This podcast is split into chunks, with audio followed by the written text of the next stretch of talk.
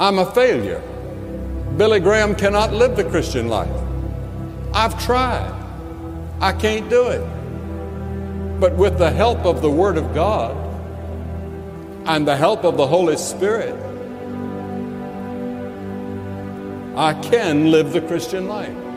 But He lives it through me. He produces the fruit of the Spirit, which is love and joy and peace.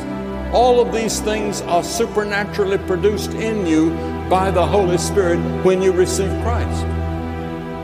Some people say, I'm trying to hold on. You don't need to hold on, He holds you. Just turn loose and let Him come into your heart.